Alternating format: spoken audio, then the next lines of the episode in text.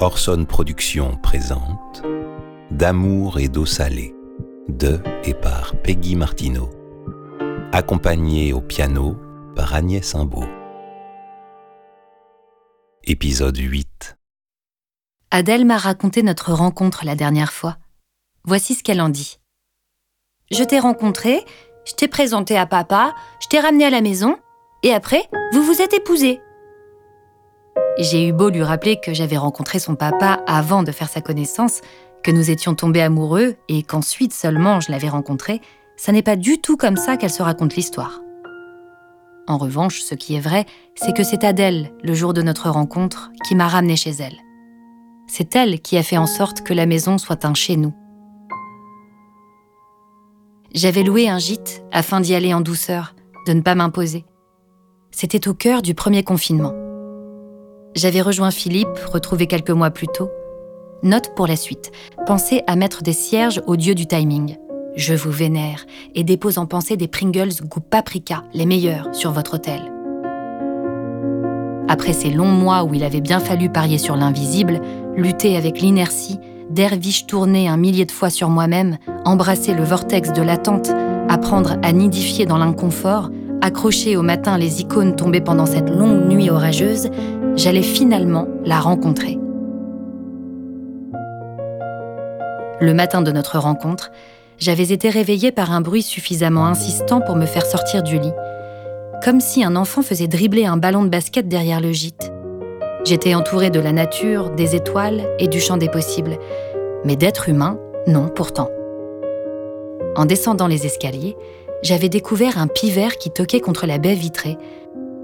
Lorsque je m'étais approchée, il n'avait pas reculé. Il avait continué sa tâche en musique, baptisé de son appel cette journée si particulière afin que je me tienne prête, éveillée. Plus tard, j'ai réalisé que la baie vitrée était teintée, en miroir.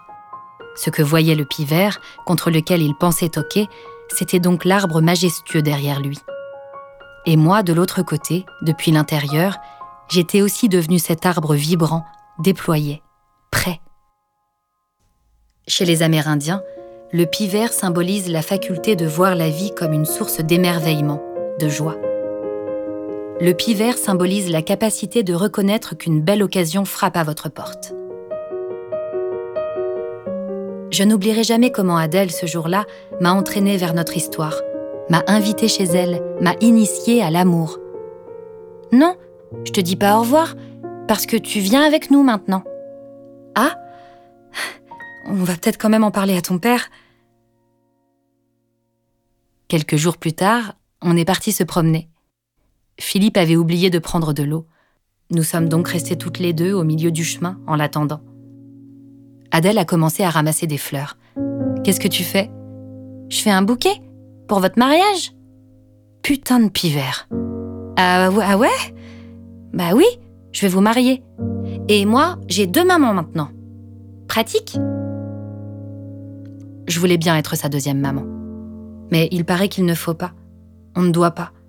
On doit rester à sa place. Mais c'est quoi cette place? Est-ce que ça n'est pas aussi à Adèle de le dire? N'a-t-elle pas voix au chapitre? Ce sont les adultes qui sont terrorisés par la grandeur de l'amour, pas les enfants. Ce sont les adultes qui ont besoin de revendiquer leur filiation, sous peine de disparaître à leurs propres yeux, sous couvert de protéger l'enfant les frontières de l'enfant sont moins strictes. Qui met les checkpoints? Où? Quand? Pourquoi? Je suis certaine que moi aussi je serais dérangée si mon enfant me disait qu'il avait deux mamans. Je me sentirais probablement dépassée, affolée dans ma chair. J'ai appris à tenir un discours à Adèle, un discours qui n'est pas le mien. Une maman, on n'en a qu'une seule. Et pourtant, cette question me hante qu'est-ce qui fabrique les mamans? J'ai appris à dire qu'on ne pouvait pas avoir été enfanté par plusieurs mamans quand je suis persuadée du contraire.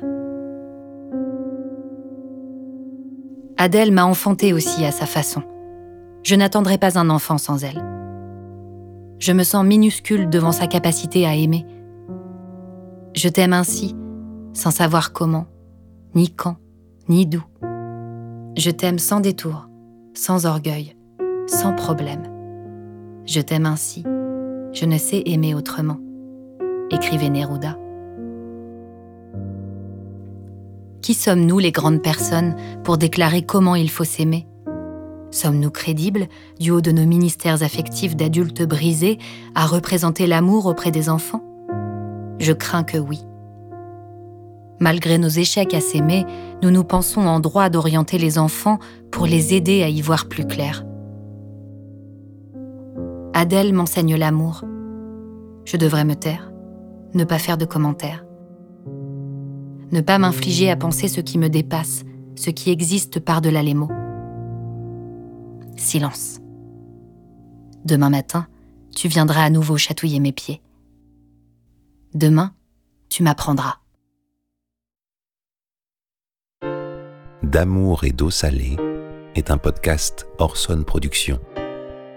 Écrit et lu par Peggy Martineau, accompagné au piano par Agnès Simbaud. Réalisation et montage, Romain Mallet. Mixage, Pierre-Yves Roupin.